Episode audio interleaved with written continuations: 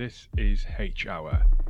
Become a patron of H Hour at patron.charliecharlie1.com and pick up H Hour merchandise at shop.charliecharlie1.com. Enjoy this episode. No, you've just been talking away. I've just been talking away. We've been doing about five minutes and it wasn't recording. So when I said we were recording, we're not. And we are now. We We're are now recording. So what have we covered in the five minutes of silence? We've covered uh, Woody the Black Country Bastard, Woody the Wizard of Warwick. Warwickshire or Worcestershire. Yeah, Woody the did- Wizard of Worcestershire, did, currently um, resided in Warwickshire. We were talking about uh, nicknames, and I I recollected the guy. I, I'm gonna have to really shorten this down. Now. I'm gonna shorten this story down probably to the length it should have been in the first place, rather Okay. than me waffling on. The guy who I served with, he left just after I joined. We didn't really know each other. However, remembering him randomly the other day made me think of you because the first time you came on the podcast, we were talking about nicknames for sure. Yeah. And this guy had an oddly shaped head, shaped head, like it was like a birth defect or something. He's he had per- perfect cognitive function, I think. Um, but he, his head was really oddly shaped, like it was compressed in on one side or whatever. And his nickname was Nick Knack or Nick Knack Head. We had a good old laugh at that. And then what was the story you going to? We went. We were going on to a guy who I knew called Gaz, That's right. who looked like the blue Sam the American Eagle out of the Muppet Show. Who, who had a very distinctive "Good morning, everyone," and he, he had a head like Sam the Eagle from the Muppet Show. My God. My Characters we used to come across in the forces. God. Yeah, the names you give them. Oh yeah. The names you give him. There's another one called Ginge Hawksby, and I he, he looked like Quark off Deep Space Nine, one of the characters. And this guy called uh, Stan used to see him. He's go, "Can anyone smell Fox's wee around here?" My God. My God. I, I, you, you like your World War II stuff. And I've just been doing. See that book there? I do. Have you met Lloyd? Don't think so. No. No. So he he uh, he's local. He's local. So I don't, as you know, I don't really me- read much many war books. I don't not anymore. I used to read some, but I don't anymore. And he's doing um he's he's a local local author, and he's doing uh they're fictional books, Mm. right? But they're based on based on a fictional SAS character who goes around hunting down ex Nazis. Oh no, Nazis after the Second World War Yeah. to enact his revenge upon them. Ah. Mm. Because there was actually after the war a, a secret SAS team set and up. And he was part of that. yeah. But when that gets closed down, he carries on. He wants to carry on, and Yeah. his name in the book is um, Willett. Uh, is it George Willett? The character's name is George Willett, and he wants to keep going until he's got every single one of them. Sounds good. and book. this is the first book, the short book. It's called The Last Nazi Hunter, Desert Rats. And uh, this isn't me plugging it. I was li- I'm recording the audiobook for him, which is why it's in you right now. I did Yeah. it just before you arrived. But they're good fun. They're good fun, yeah. good. Yeah. So there was a legit, there was a legit, because I read it, I first read it in Mm. the book here by Lloyd, that piece of history. So what do you know about it? after the war in 1940 ended in May 1945, they actually set up a secret SAS group to hunt down Nazi war criminals and either take either take them um, to trial. And there was a very good book called "The Seven Escapes of Alistair." I can't remember his last name, but he was after he did his Give last. your coffee cup there, mate. I'll No, thank you, mate. After his last escape, he was a part of that unit as well to hunt down ex-members of the uh, Gestapo and SS who'd uh, committed war crimes, and uh, uh, and also there was lots of war crimes committed against the obviously Special Air Service because Hitler brought in a thing called the uh, Commando Order, and what the Commando Order was any members of the Commandos, Special Air Service, and Special Operations Executive, or anyone caught behind enemy lines, either in uniform or not uniform, The Commando Befehl. that's it, will be hunted down and killed. Now, the reason they say, the historical fact is, the reason why Hitler brought in that commando order was because in 19, I think 1940, the commandos were first called independent companies, then they took the name commandos. What they did, they did a raid on Guernsey. They did a raid on Guernsey. What happened was, after the commandos left, apparently the Germans found four German soldiers with their hands tied behind their back, with obviously the bullet holes in the back of the head, executed. So this went up to the German High Command, and obviously this was then seen as basically Hitler brought in the commando order that anyone from the, the SOE, SAS, and the uh, commandos will get caught, interrogated, and then killed. Um, classic example is when they first went in to uh, destroy the heavy water plant at uh, Telemark, they sent in Royal Engineers in gliders. Well, the gliders crashed. The Germans caught them and basically executed all of them.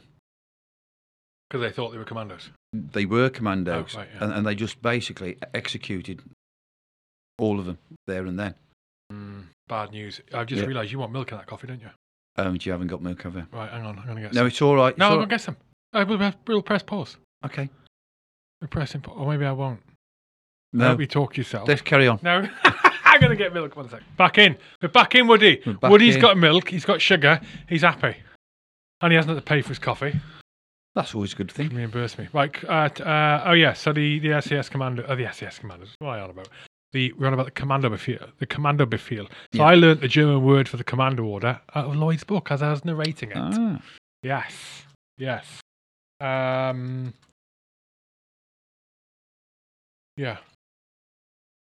Where, where, where is your in, where is your keen interest in World War II come from? And the reason I ask is right. Obviously, it's a significant uh, in, of interest of significant interest when I was serving in the military. But I also suggested to you recently, maybe about doing like a some other conflict battlefield tours, and you were like, "No, I only do World War II."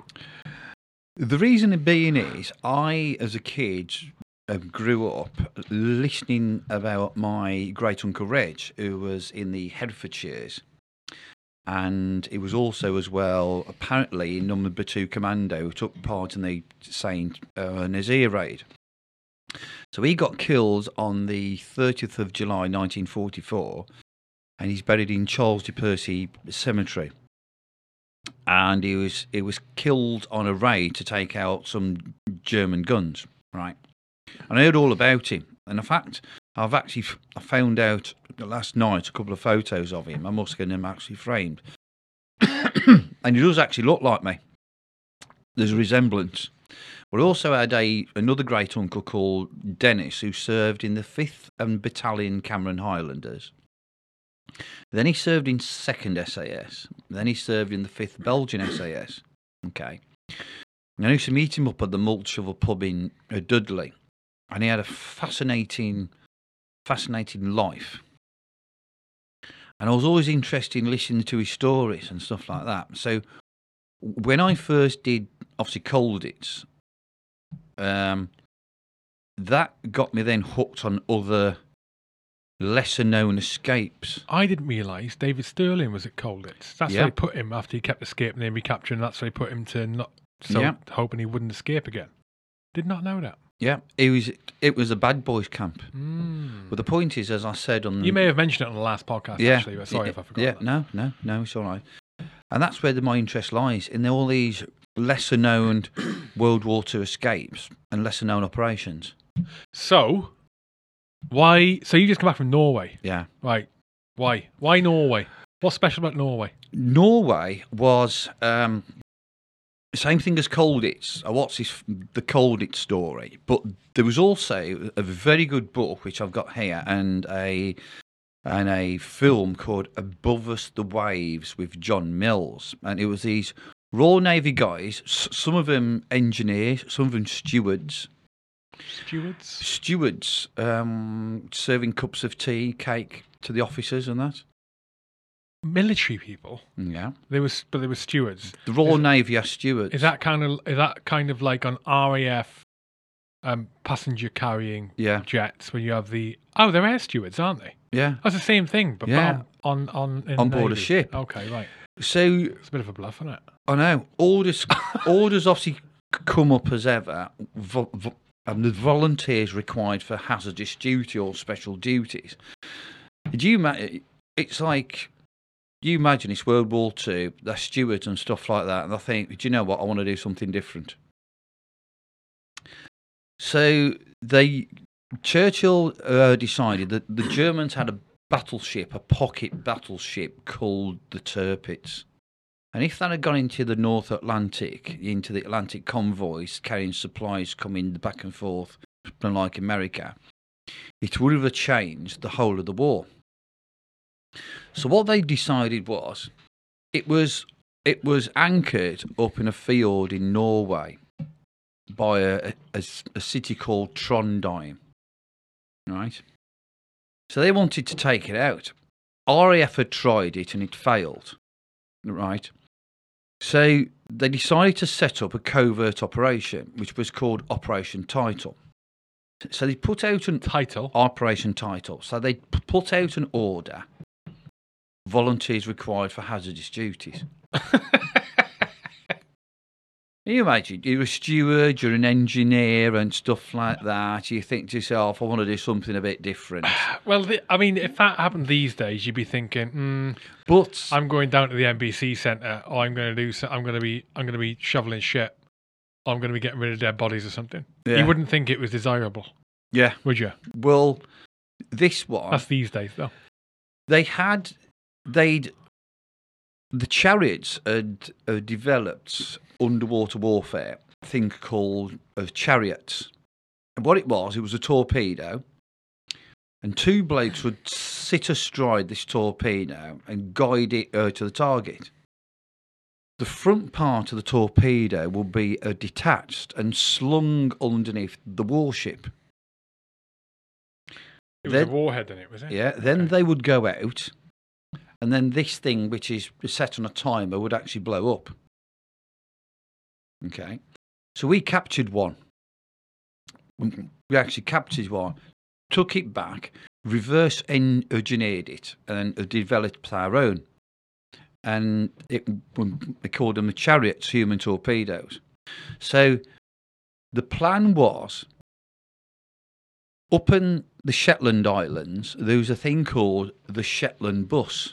What the Shetland Bus was, it was the, the Royal Norwegian Navy's special operations. so it used to take supplies and agents over to Norway in a fishing boat.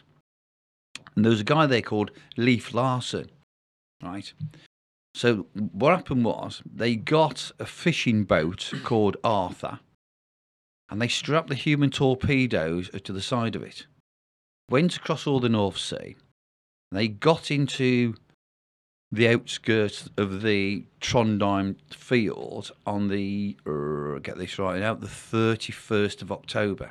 Trondheim Field. Why F- Fjord, fjord. Ah, big Fjord, lake, F J O R D. field. Sorry, Yeah, that's sorry, it, yeah. sorry, So they got there, but they were about ten kilometres away from the Tirpitz. But due to bad weather and an engine fault, the torpedo, the human torpedoes, broke free off their casings. Right. So they took Arthur round over to an island, outskirts of an island, put all the stuff on board rowing boats, and sunk it. But they it or, or scuttled it in navy terms. Opened up all the seacocks, they scuttled it. Right. They then got ashore. They then split up into two parties. So there was a place called uh, Stordal. Right. So when I went to Norway, I went into Stordal. So this was now the night of the 31st of October 1942. So what they then did was in two parties with Norwegian guides split up and walked uh, to Sweden. So I read all the books on it. What's the actual movie again? I thought that's a lesser known escape. I'm going to do this. Right. So I did all the research into it. So I've got a, a Norwegian contact called Hansi, who's ex Norwegian Army, and he also he trained up the Norwegian Air Force. He's got a a, a company now called Southern Breeze Experience. So I contacted him, and we were going uh, to meet up. But also, he was going to show me another operation, another special operation. So I'll talk about that in a bit. So I planned everything, and I flew into Stordal on October 31st. Stopped over the next morning, started walking. The day that they started walking in 1942, but I started walking in, in 2023, the 1st of November. But I wanted to do it as not replicate it, not not obviously play it, but experience what they experienced. So I walked in some what they actually would have had on, except I wore a decent pair of boots because no way I was going to walk in uh, to Sweden in Siemens boots. So I had Berghaus boots on, World War II shirts and a battle dress uh, trousers, a World War II sub and the Mariners jumper, a 1942 Bergen with all my stuff in it. Right. That's that there, is it? Yeah, that's it there. That's not British, is it? Yeah, it's British from World War Two. Hmm, okay. and um, a battle dress uh, jacket. Now, I had a pair of mittens, a hat, and off I started. Now, they lived on rations of sardines, biscuit, and corned beef and a bit of chocolate. But there's no way I was going to walk that distance into Nor- in, to Sweden living off that. So, Hansi, Hang on. How did they do it then? they got guided. So I haven't got a guide. I'm doing it on like my own, right? So Hansi left for me at in in Stordal at an outdoor shop. Arctic rations, a stove, and and these big massive sausages, which were a godsend. So I bought some more sausages because they were lovely, and I bought um, I had some more sausages. Bought some. I I had some Dutch chocolate I took with me, and also you and did like the luxury version of the, the luxury version of the escaping. And So and a pair of mittens, right? Because I thought, uh, and also as well, they were guided up over the mountains. Now I didn't have a guide, so I, I- I didn't cheat and look at aerial photographs and Google and stuff like that. So on the actual ground, I looked at it and it was thick forest and everything, and I sidelined it. So I started walking. I started walking along all this all this route and this track. And I always say that as an escaper, it's lonely. When I did Colditz and that, but unlike Colditz, where you can't have a gaggle of men walking down all the road, so I they had obviously two groups of six with Norwegian guys, and they were stopping off at huts and that because they knew all the huts because they were resistance obviously fighters. So start off at, at um, Stordal, started walking, started walking, started walking, and it is it's bleak. If you've ever been over uh, to Norway, it is bleak as anything. Oh, Ben. There's a Okay. few houses. It was it was minus eight, and then I decided to to uh, to stop somewhere. And halfway along, I stopped. I can't remember by the name I, I stopped at, but I slept the night in this barn. Right, so I stopped in this barn. What sleeping system did you have? I had a sleeping bag. Yeah. Right. A softy three and a bivy bag and a roll mat.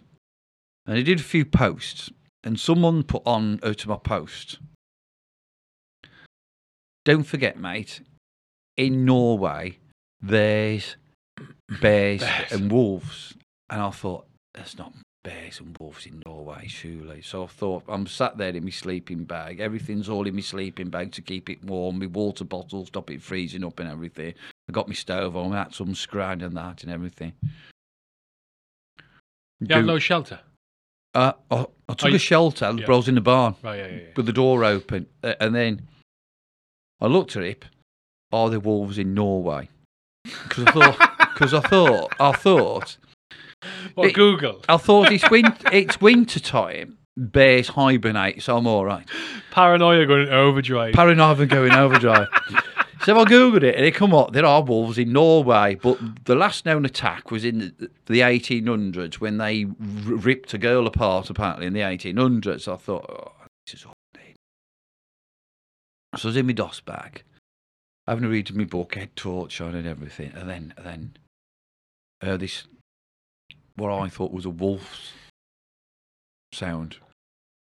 Obviously, if you hadn't have Googled or someone hadn't have posted about you, you wouldn't have thought it. You would have thought, oh, it's a sound.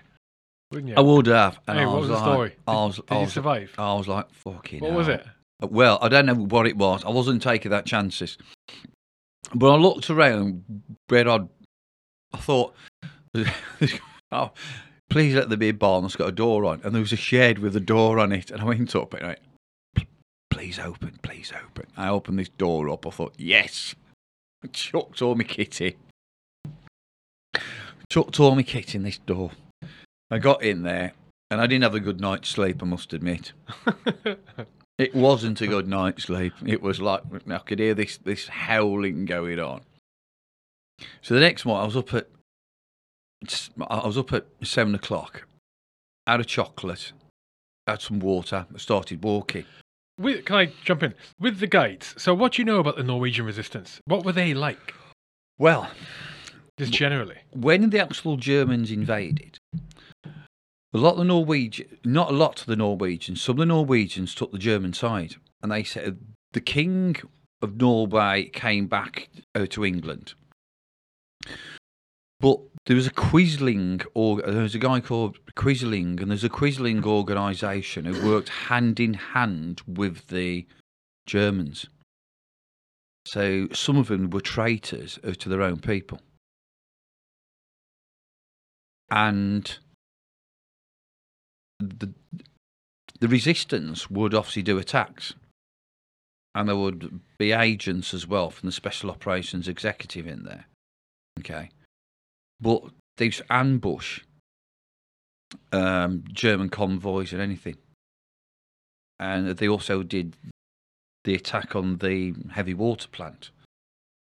So it, it- is a fascinating history for, for World War Two. What were the Germans using the heavy water plant for? This is because this is well before the nuclear bomb, right? Oh no, they were using heavy water to develop Develop, an atomic bomb. right? Develop. They were using it. Okay. So, but it's easy for us to say in obviously Britain, who we never got invaded. It's easy for us to say what. Well, why did they side with the actual Germans? Now, some people didn't want to. Some people were under threat and stuff like that. So, as if like you know, you do as we say, or or Oh, die. Well, it, it makes sense. I mean, I, I imagine like I imagine the same thing happened. You know, well, obviously we know it happened in other European mainland countries, Yeah. but I imagine the same kind of thing happened in Jersey. Oh yeah, You know, where they Yeah. were they were under occupation yeah, like for a long time. But I imagine the same thing was going on there. yeah. It's just I would imagine that the the the social repercussions to you if the if the pe- if the general like good Jersey people who weren't under the influence of the Germans Yeah. caught you doing it, you were getting fucked. Or after the Germans left, you were getting fucked. You know, it's like um, it's like when you see you read or see or, or see things being put into film about when places get liberated in Europe. You know, Arnhem, the famous ones, and Arnhem and Normandy and places like that. And then you you get there's the there's the bit there's the clips of women getting their heads shaved off because they slept with German soldiers and all that, or even worse things happening to them. I was just going to say that. Yeah, Yeah, know, yeah. right? But it's understandable in, under Oh, yeah. occupation. People react differently, and people because the, occupying force will want to coerce people into wanting to help them, Yeah, and they will do that either in nice ways or do it in very bad ways and threats. You know, yeah, and especially it's probably the more the more uh, the more influential and powerful people are more susceptible to that Mm. influence.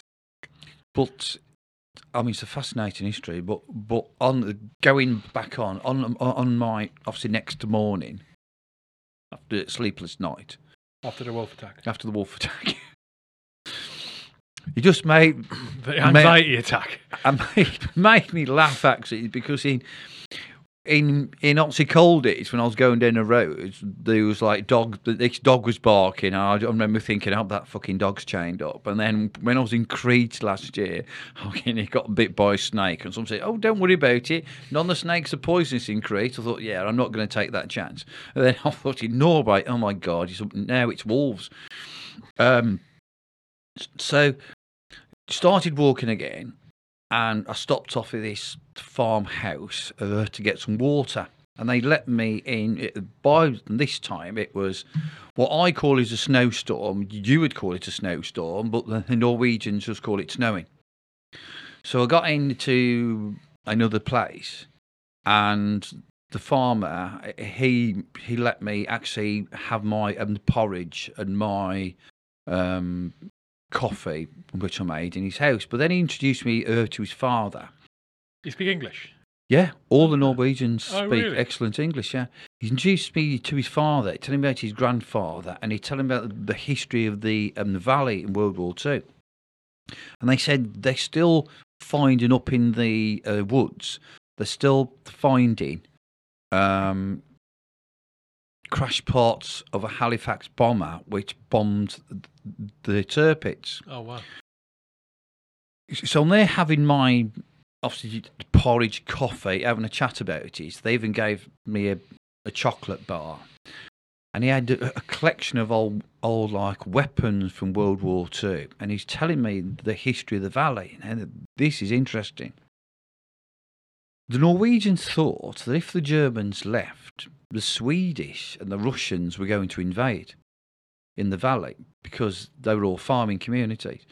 So what they did, they actually sided with the Germans in that Right. uh, um, the valley. And what I was thinking was, well, I'm in this house now. It's now the second of November, 2023. Now I'm thinking, if this had been the second of November, 1943, here's me eating my porridge, having a coffee and my chocolate bar. I'd have had some guys come through the actual door with a couple of Walther PPKs and a Schmeisser pointing at me. Me thinking, that's it. Mm. And obviously, because I'm a saboteur, that would be me getting obviously taken off and shot because one of the escaping party, a guy called Evans, he got wounded in a village going through, shot by a Norwegian a policeman and a German one. He got took away, had an operation, they kept him alive and then interrogated him and then killed him. So I started walking along all this route, and the snow's coming down big style. And got into a, another town called um, the Murica. Murica. I think I've pronounced it right. By this, so first day I covered 13 miles. The next day I covered, I think, about eight, 16 or 18 like miles. Not bad for a 54 year old. And there's not a lot of light at that time of- year either, is there? and you had to move fast. Yeah. So, one of the things that the the agents did, they they actually slept in a farmhouse. So, some I was having a chat with, with these Norwegians, and they said, oh, "We know someone who's got a cabin that you can you can stop at for the night." So they took me into this cabin. Oh my God, Hugh! It was luxury. Uh, they they lit a log fire for me. I brewed up my beef stew, had it in a proper bowl. I had a Norwegian sweater on, my battle dress trousers, thick Norwegian socks. Having drinking hot chocolate, listening to 1940s music. No. the- Where did you get that from? It was on my iPad. It was Glenn Miller. It was on my tablet, Glenn Miller, and I sat there thinking, "Oh my god, this is excellent." Glenn Miller. and you know, in all American um, a patrol and all that. And I sat there, just had a lamp on, all my stuff out, and look at the actual route I'd taken, and it was a lux. It was like, oh, this is good, and this is good. And then the next morning, still snowing. Got ready, had some Aussie porridge, had hot chocolate, made myself a flask of hot chocolate, had water, said goodbye uh, to the farmer and his, his kids and the family and that. Started off again.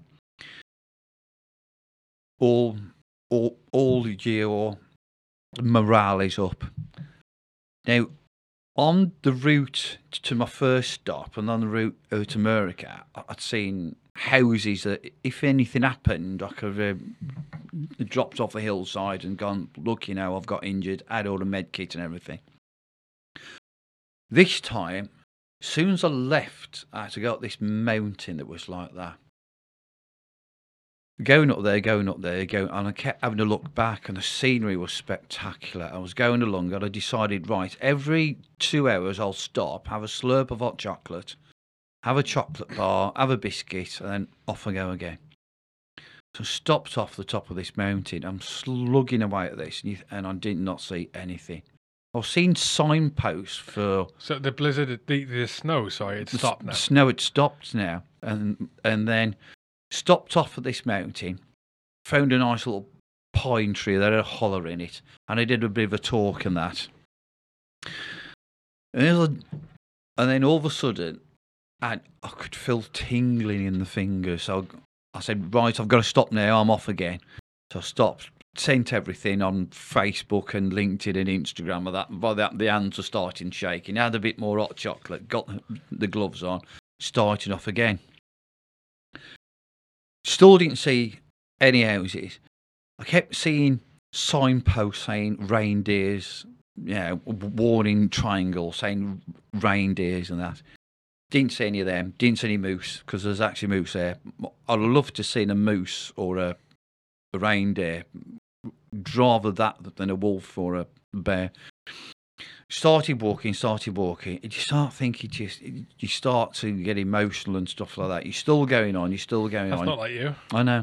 And you, thanks for that. Cheers, man. And you can't stop and yeah, yeah. If you stop and have food and that, we just keep going. You keep going, and a, and the pocket full of sweets kept going. I remember going up this sort of signpost. Did you do the? Did you think about doing the Nor? Sorry, to jump in. Did you think about doing the Norway? You know the Norway bar that the it used to be. A, I think that some or a lot, a lot of uh, allegedly. I never went to Norway with the military. Um, they would do when they went to Norway, and they would get all their chocolate. They issued chocolate and all they issued sweets. Oh yeah, nutty bag. yeah, yeah, I nutty did- bag. And yeah, they put did- it. They'd melt it. They put it into a clear polythene bag, and then let it, and then just let it harden like that. So it's a it's a massive bar of chocolate and sweets. Yeah, I did that. I do did that. yeah. Had a nutty bag. Yeah. And then uh, I always remember going. Uh, I saw a sign um, post where I'd come from. It had 66 uh, kilometres to Stordal. Thought, right, I'm near now. The Swedish border. Just kept walking, kept walking. Had you pre-plotted your stop points? no. Okay. Kept walking, kept walking, and then I saw us round a corner. I saw civilization, otherwise known as a railway bridge. and then I saw a big post saying Sweden. So I crossed over, did a quick.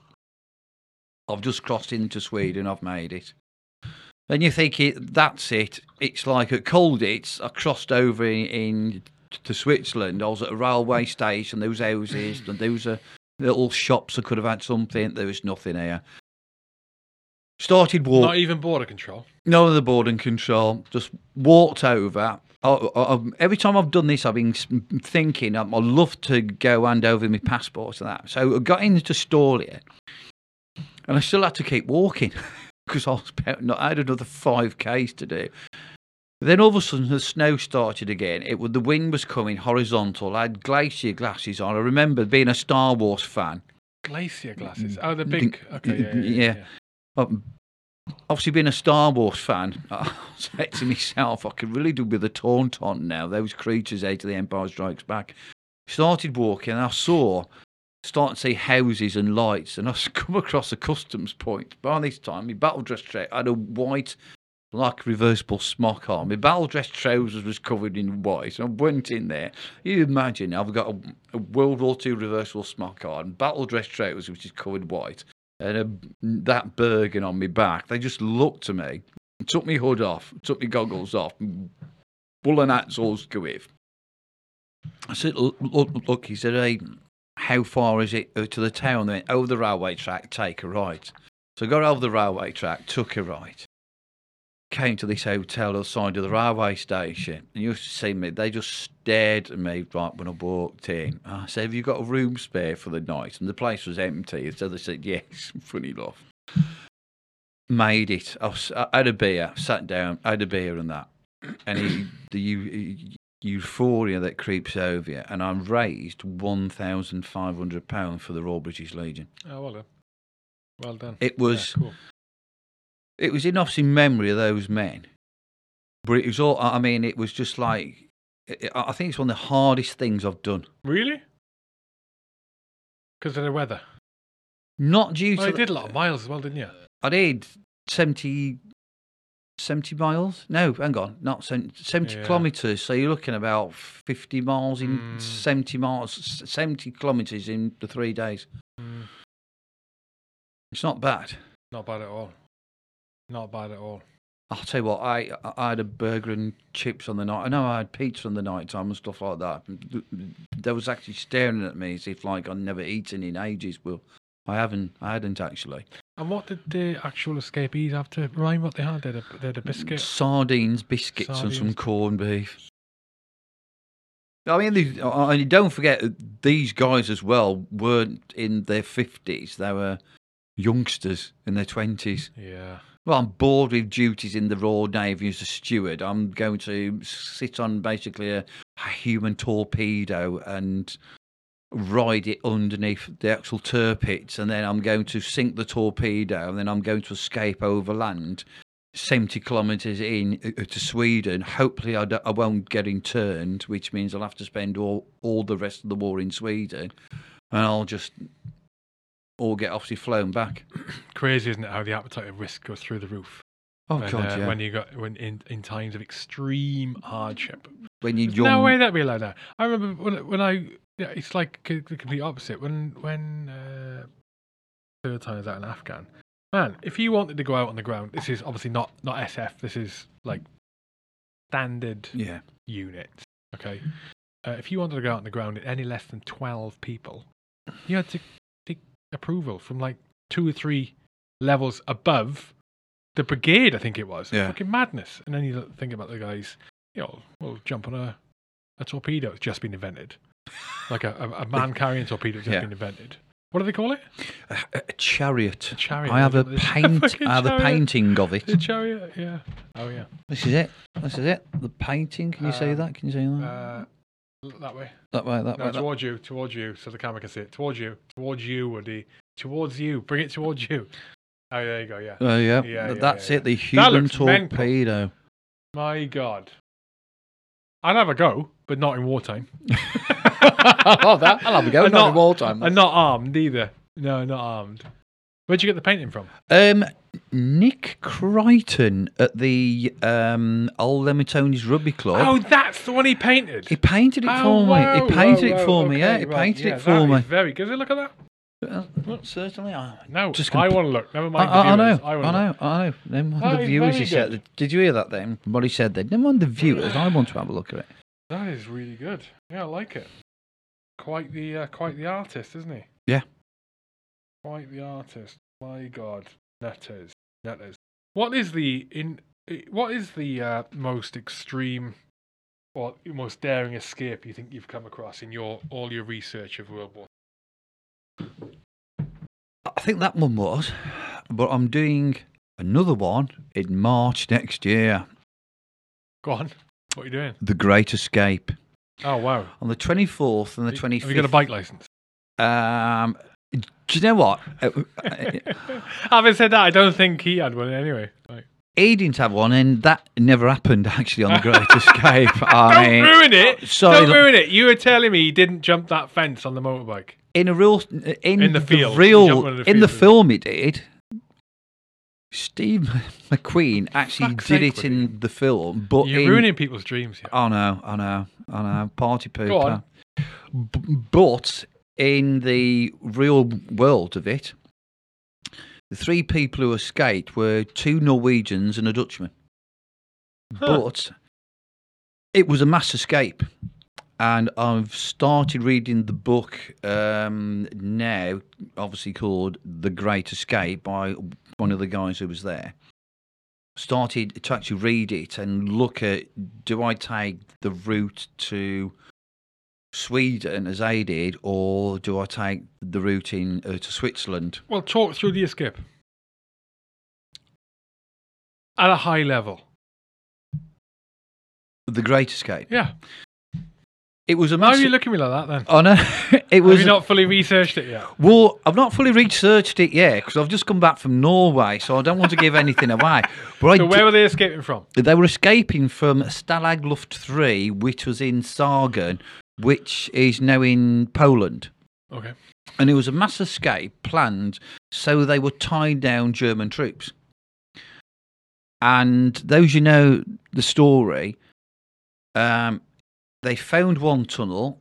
They all went out of one. They got, and 50 of them got shot by the uh, Gestapo. Hitler organised 50 of them uh, to get shot. Okay. But one of the things I did in Norway, I went and had a look at another special operation. So I went. oh, you mentioned that, yeah. I, yeah, I, yeah, I went yeah. back to Trondheim, obviously by train this time. It's strange how it took me three days to walk 70 kilometres, but only a couple of hours to go by, obviously, train. I must be walking at a snail's pace. and I had a night out in Trondheim, which was uh, which was nice to chill out, relax, and stuff like that, without going into too much detail. Then Hansi, my Norwegian guide, picked me up and he took me to his village called Haltdalen. So Haltdalen in World War II had a railway going through, and there was a special operations executive mission by the Norwegian section to blow up the bridge at the railway. And he took me to the spot where they they actually blew up that bridge. They took me there, right? And it was very interesting because he walked me underneath the tunnel. But before we went under the railway tunnel, there were these icicles hanging off it. And he just stopped me because, you know, as you obviously know, I'm a chatterbox. And he said to me, Julian, do not talk underneath this tunnel.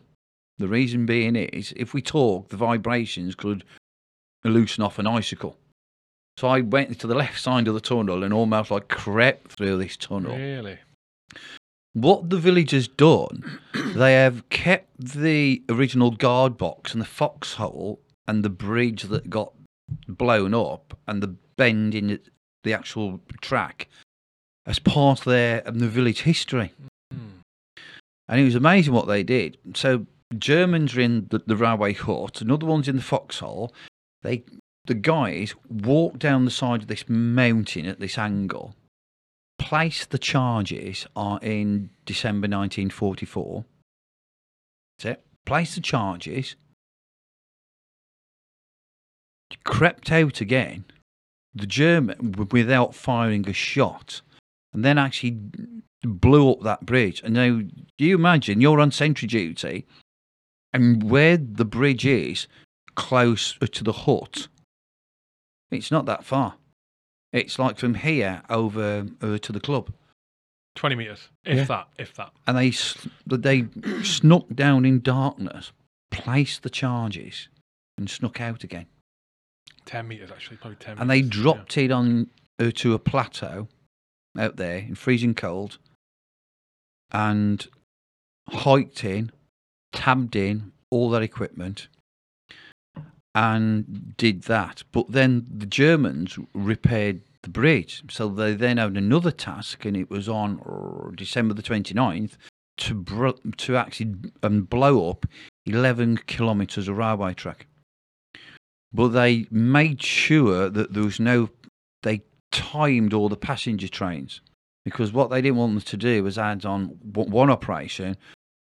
They blew up a track, but it had civilians on board. So what they then went and did was they watched all the trains going obviously past, worked out all the timings, then then actually blew 11 kilometres of this uh, track. He also took me to the LUP, the line up um, the position where they stopped at. Hmm. And then after we um, did that, went back over to his mum and dad, said, Right, um, quick coffee, then it's over to the village hall. took me. There's a 11th century Viking church in his uh, the village Wow. where you go inside it, but there's Was, like, was they pagan?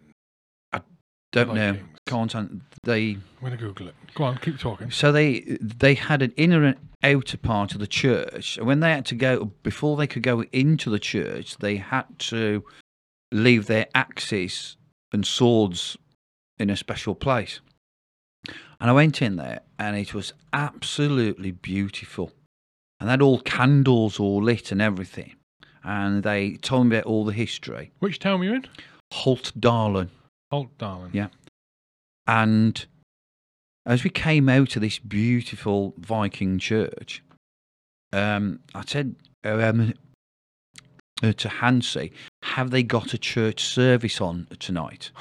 And he said, No, the church has been opened up especially for you. Oh wow. So I was then taken then over to the village hall, and at the village hall, I gave I gave a talk on on my Colditz escape to the villagers.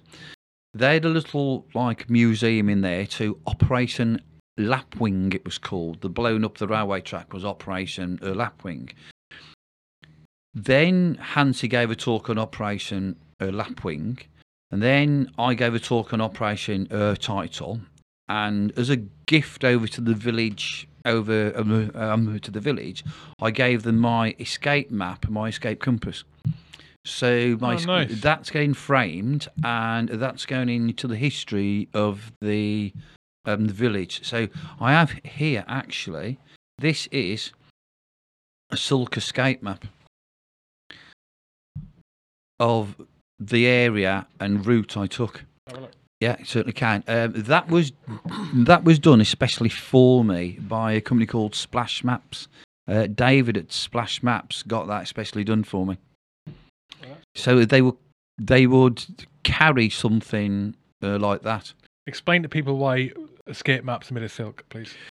Uh, it's so that basically it can be used in any weather, and also if you fall, um, I've seen one in the in the uh, museum at Sainte-Mère-Église, where it had a paratrooper who had an escape map as a, a scarf around him.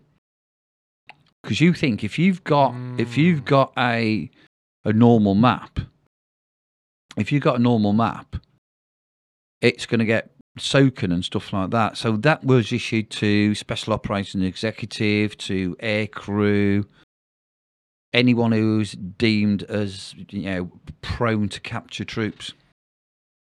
Rugby for Heroes brought you this podcast today. Rugby for Heroes are a not for profit organisation formed in 2009 in the wake of the death of Private Joe Whittaker, who was sadly killed serving on operations with the Parachute Regiment in Afghanistan.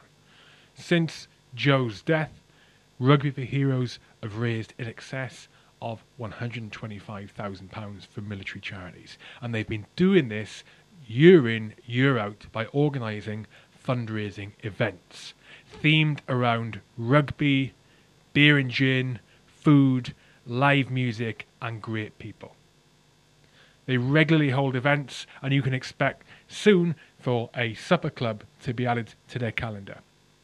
Their most recent event was a beer and gin festival held in Old Leamingtonians RFC in Leamington Spa, the home of Rugby Heroes, and a club who recognise, as many others do, the huge impact that Rugby Heroes has not only on the military community but also on the local community.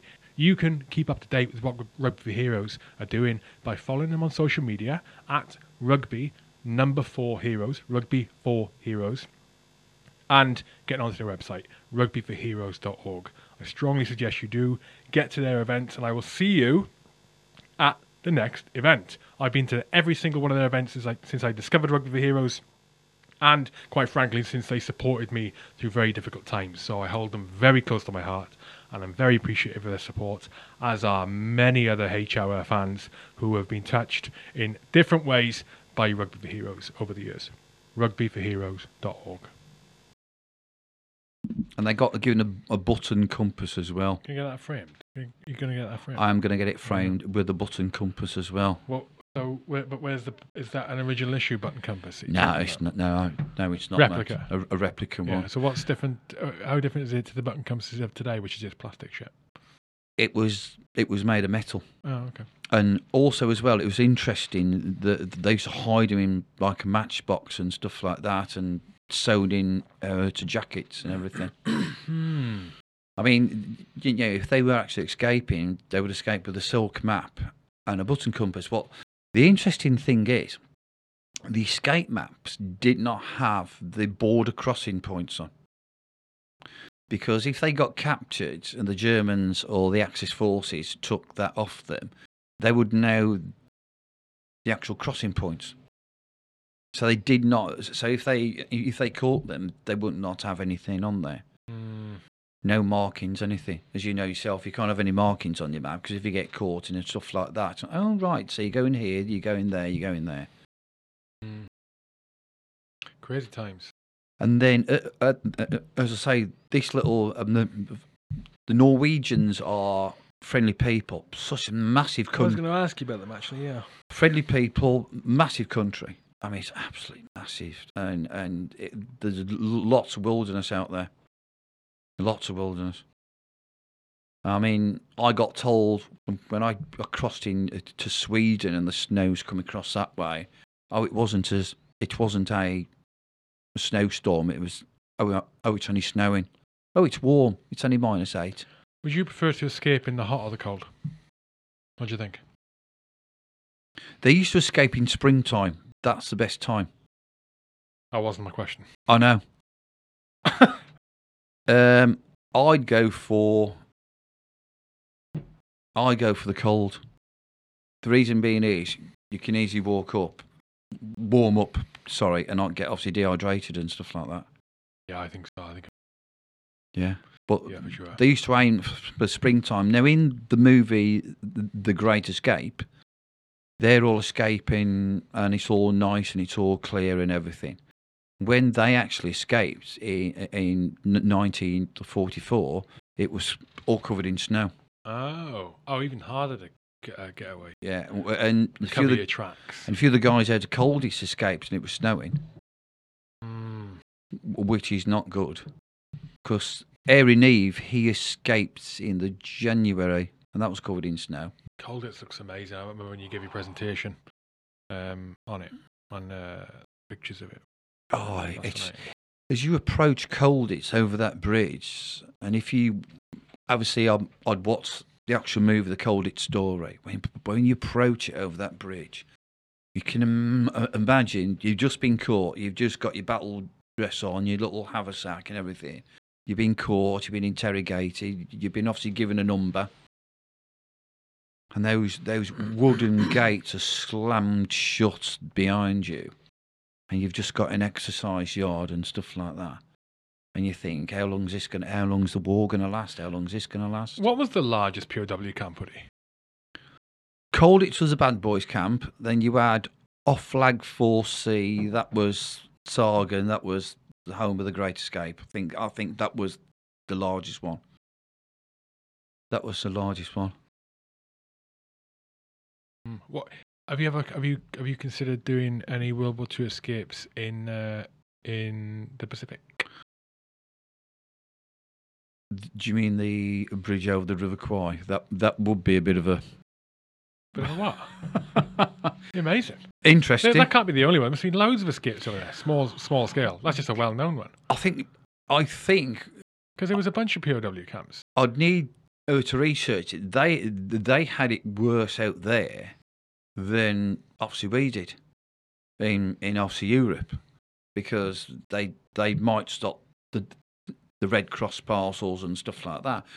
There is an interesting one, Italy. Rusty, the QM food bars Yeah. gave me a great book. I've got to read it and have a look at this. And it, it, it, it it's um, uh, Mussolini's Colditz, and it's about the, Italian version of Colditz. Mussolini's Colditz. okay, yeah, I, I might. Where have- in Italy was it? I, I don't know. Oh, I I've not read that yet. Oh, you're not ready yet. Okay. But what is interesting is a lot of the soldiers who escaped from from Italian uh, prisoner war camps, they were sheltered by Italian. Castle of the Eagles. It. Castle of the Eagles. They were they were sheltered by Italian um, villagers because not, not all of them were actually fascists. And what the interesting fact is, they got into village life and they started going out with Italian females. Right. And what was happening was they were deciding, well, do I escape and go back to Britain or do I stop here in Italy in the village? And what they were doing, some of them were actually stopping uh, to marry Italian females. Oh wow. They weren't going back.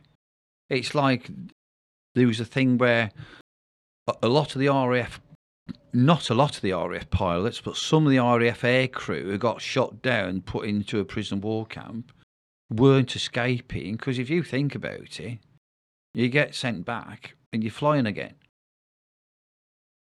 Hmm. But like they were actually stopping in the, the prisoner war camp, and the Italians, who the British who were escaping out of the Italian prisoner war camps, were going in uh, to villages, getting obviously looked after, getting themselves an Italian girlfriend, and going, mm, do I stop in Italy with this with with this Roman beauty, or do I go back to the East End of London, back uh, over to Doris and the four kids? Yeah. Yeah. Or back to Skegness. or fucking Cornwall. and a lot like that.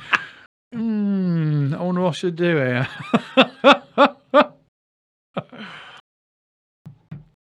I'll oh, just sit out Well, the... there's that film, isn't there? Is it? Is it? Oh, is it a part of a story of a film? I think it's based on a true story. It's a Thin Red Line where the guy, the guy is the guy gets Oh. captured, escapes, and then decides to stay on some island in the middle of nowhere. I've only seen the film once. I wasn't a fan of it. Yeah. But he stays on an island in the middle of nowhere, doesn't he? He doesn't want to come back. Yeah, Yeah. yeah, he loves and he's like that.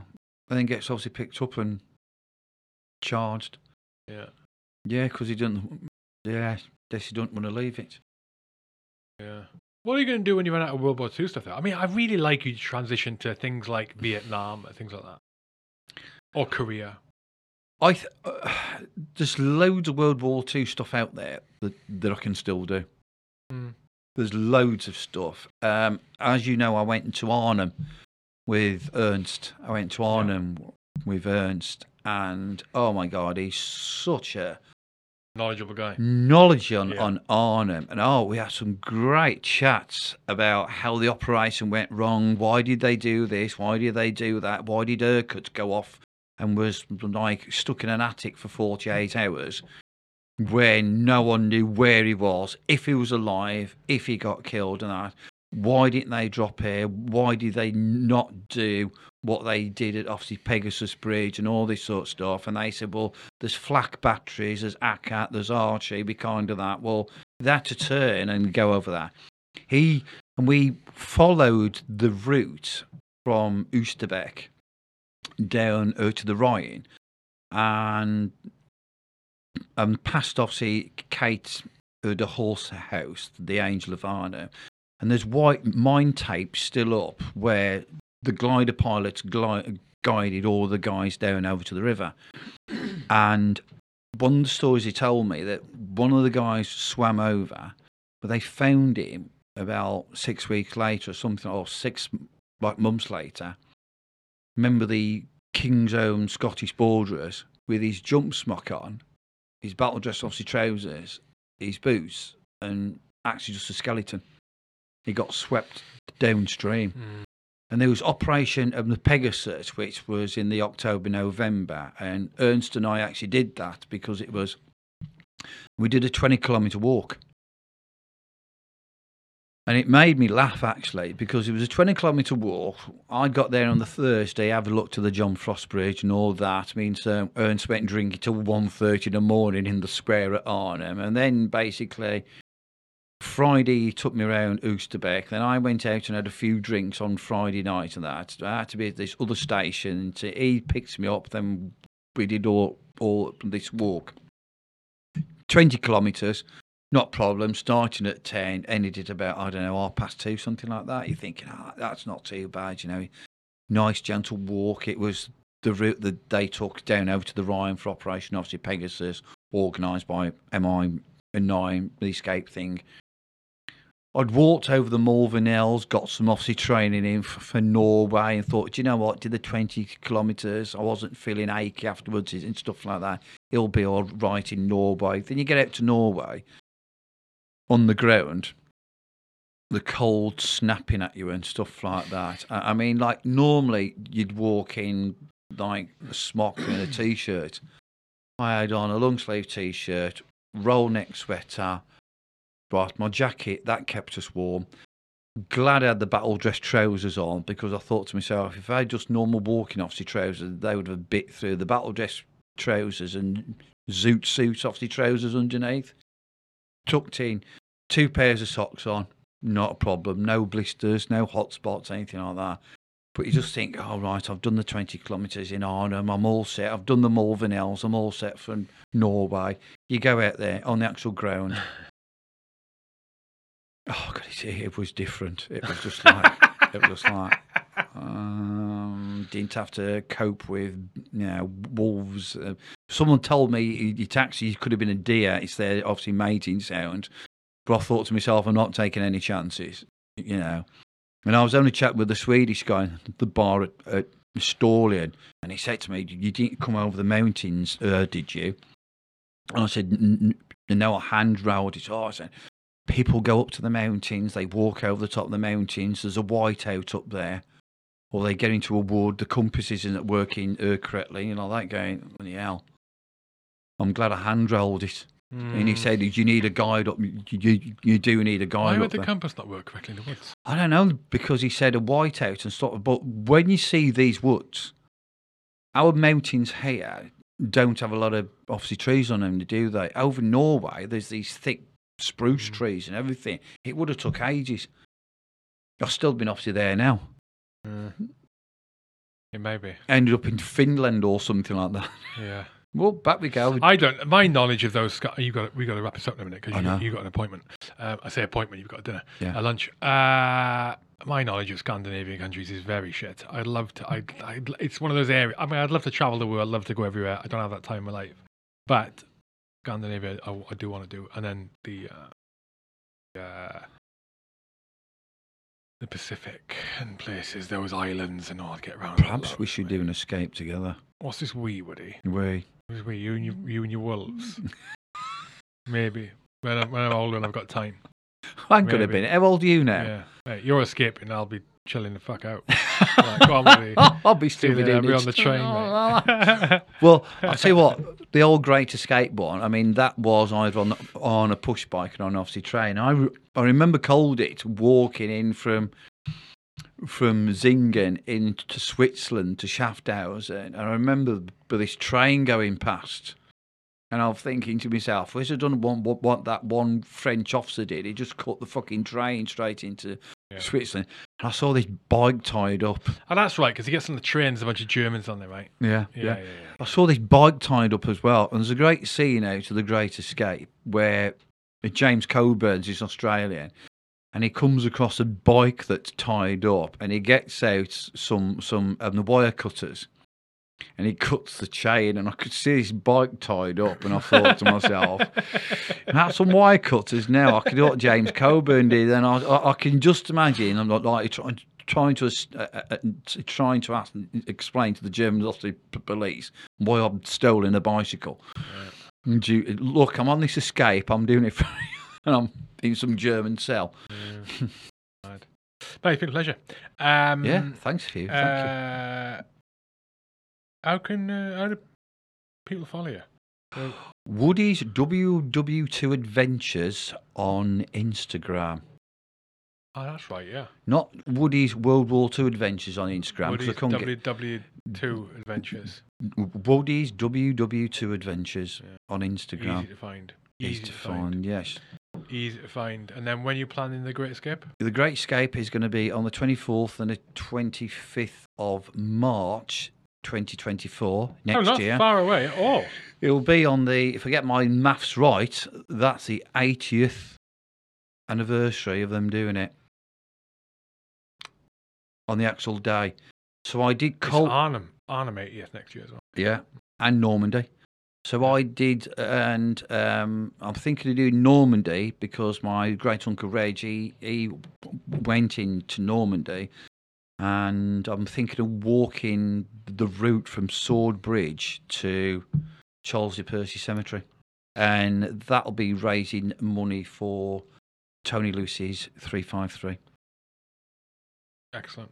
Excellent. Hugh, thanks for having us on No, board listen, again. this is a bit of advice. Check for hazardous animals before you can do the Great Escape. I don't mean Nazis. I mean like non-human animals, right? Just do it. Just, He just just- please take my advice. Just take God. my advice, right? Don't check when you're on the ground already. Colditz, it was dogs. I, I, I remember in Crete, yeah, the the the rustling of this bush, and I just looked down at this snake. I'm not joking. You ever see when the movie the snake comes out and does that? Just moved my ankle out of the way. Just moved it Have you ever seen what? Mamma Mia. No, you know when a snake does that? Yeah. It comes out. I thut you said, you ever seen Mamma Mia when no, a snake no, I didn't, mate. Right. It comes out. It does that right. I looked down. I heard the rustling. It looked down. Just moved my ankle just in time, and it shuttled off back in uh, to the bush. And I remember somebody saying to me, "Right, did you see what snake it was? Did you take a photo?" And I couldn't help it. I said to him, "Yes." I picked up a stick. I went back to the fucking bush, prodded the bush where the snake had nearly bit me. Because all I could think of, I didn't know if it was poisonous or not. And someone said to me, "No, the snakes in Crete aren't poisonous, but I, you don't take those chances because there's got to be snakes out there which." Well, you have to recognize it's like same as spiders over here. You know, I, Oh, I don't mind. I'm not. I don't mind spiders, but I don't want to get up close and personal because No. you get some dodgy ones and they bite. where'd that thing going around the bush though? I'll tell you. I was just like, tell me, I went, tell me. and then Norway was like, No, there was no howling. You just made that up. Uh, n- well, you heard a rustling. you know, Where no, did the howling come Crete was the rustling. Right. The howling that not in Norway. when I heard that in Norway, You didn't hear that. You said it was a rustle. You, see, you No. heard something. I heard This something. This is recorded, Woody. I know it's say a record- I heard a howling. Yeah, I, I predict. I predict you're going to appear on this podcast in the future, maybe a year's time, right? Maybe a year's time, and you will recount this. I'm going to ask you to recount it, Yeah, and you, uh, it'll be elaborated to where it was a wolf. yeah, it was wolf. It was a mate. It wolf. was scratching It at was the howling. wolf was scratching Yeah, at the door. scratching at the door. Scratching the door of the barn. Hugh, thank you very much, mate. And a pleasure. Thanks for pleasure. having us back again. Cheers, pleasure. mate. Thank you. That's it. If you enjoyed this episode, why not become a H Hour patron? H Hour patrons get exclusive access to premium content. There are private interviews with previous guests and with this guest that nobody will see except for the H Hour patrons. So before this podcast was recorded, I recorded an exclusive Q&A, a shorter interview structured around eight questions. All the questions were chosen by patrons beforehand, and that interview is online now for patrons. That happens every time. Patrons also get access to all of the episodes before anyone else. They get advanced viewing of the episodes. And you also get other perks and bonuses. All of the information is on charliecharlie1.com. Just hit the menu item, become a patron. It'll show you everything there, including access to the H Hour Discord community and private patron only channels on there. So go to charliecharlie1.com and hit the menu item, become a patron. Easy peasy. Thank you for being a supporter. Subscribe to the channel, and I will catch you on the next episode.